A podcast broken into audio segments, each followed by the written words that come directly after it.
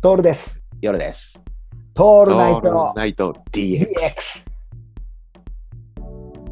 あ、あこれさ、まさにそうでさ、あの、いつだったかさ、どっかに車で2人で行った時にさ、あの、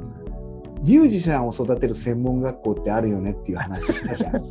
はいはいはい。えそそれれろお茶のお茶の水をバカにしてる。なんかさ、あったじゃん。こう、ミュージック、で、ロックってそうじゃねえだろうっていう話したじゃんあ。したね学校に行って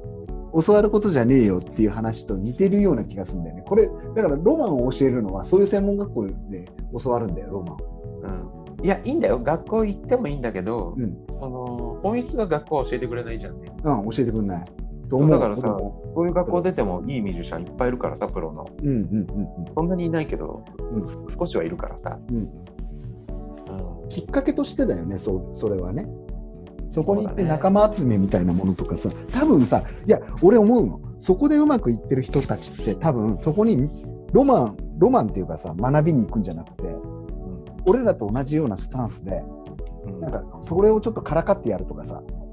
何やってるか見に行ってやるぐらいに見てんじゃないいやいやいやいや、そんなことはないそんもっと、もっとがっついてるよ。ガッツリいっちゃってるがっつりいってるよ。がっつり習いに行っちゃってるちょっとそれはね俺冷めるんだよねなそうだからみんな10代ぐらいでさ、そのちゃんと教わろうと思って行ってるよ。なあんとかね東京行けばなんか夢開けんじゃねえかと思って行ってるよ。あーそれかあそっち、そりゃそうだよ。だからみんな夢破れるわけじゃないですか。そうかそうか夢あそうか夢あそうするとさやっぱそういう学校とかさセミナーの機能ってさあの夢を打ち砕くためのあのマシーンだよねまあ、結果結果論はね。ね。うん、だから折り合いがつくんじゃないかな、そこに行ってお金払ってきちんとやったけどダメだったっていうさ、そういう機能としてまあは、大大体みんな親が払うからさ、そんなに痛くないんだよ。そうだった、俺知ってる、そういうの、 その例え話でね、結構知ってるのはね、えーっと俺の知り合いで、あのえーっとなんだっけな、ドラムを買って、中学校の頃で親のローンでドラムを買俺ったんだの俺の悪途口中 で、途中でギターそれが俺欲しくなって、それ俺、それ俺。 もう本当やめろ。絶対どっかで聞いたことあると思ったんだそれ俺。ギター買ったっていう、2つのローンを親が払ったって話聞いたことあるわ。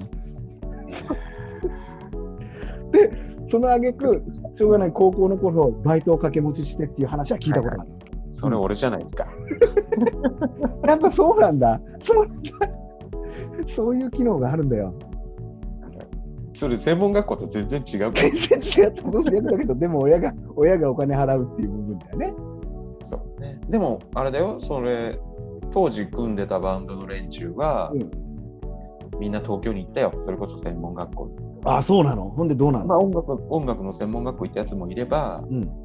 全然関係ない要は東京行くっていうのに音楽の専門学校じゃ親が貸してくれないからさなるほど、なるほど。全然違う専門学校行きながら音楽やるみたいな、そう行ってみんな誰も音楽やってないよ今、やってないんだ。うやっぱそうだよな。ん、結果行かなかった俺だけがやってるからああそうだねそうそうそう続けてるね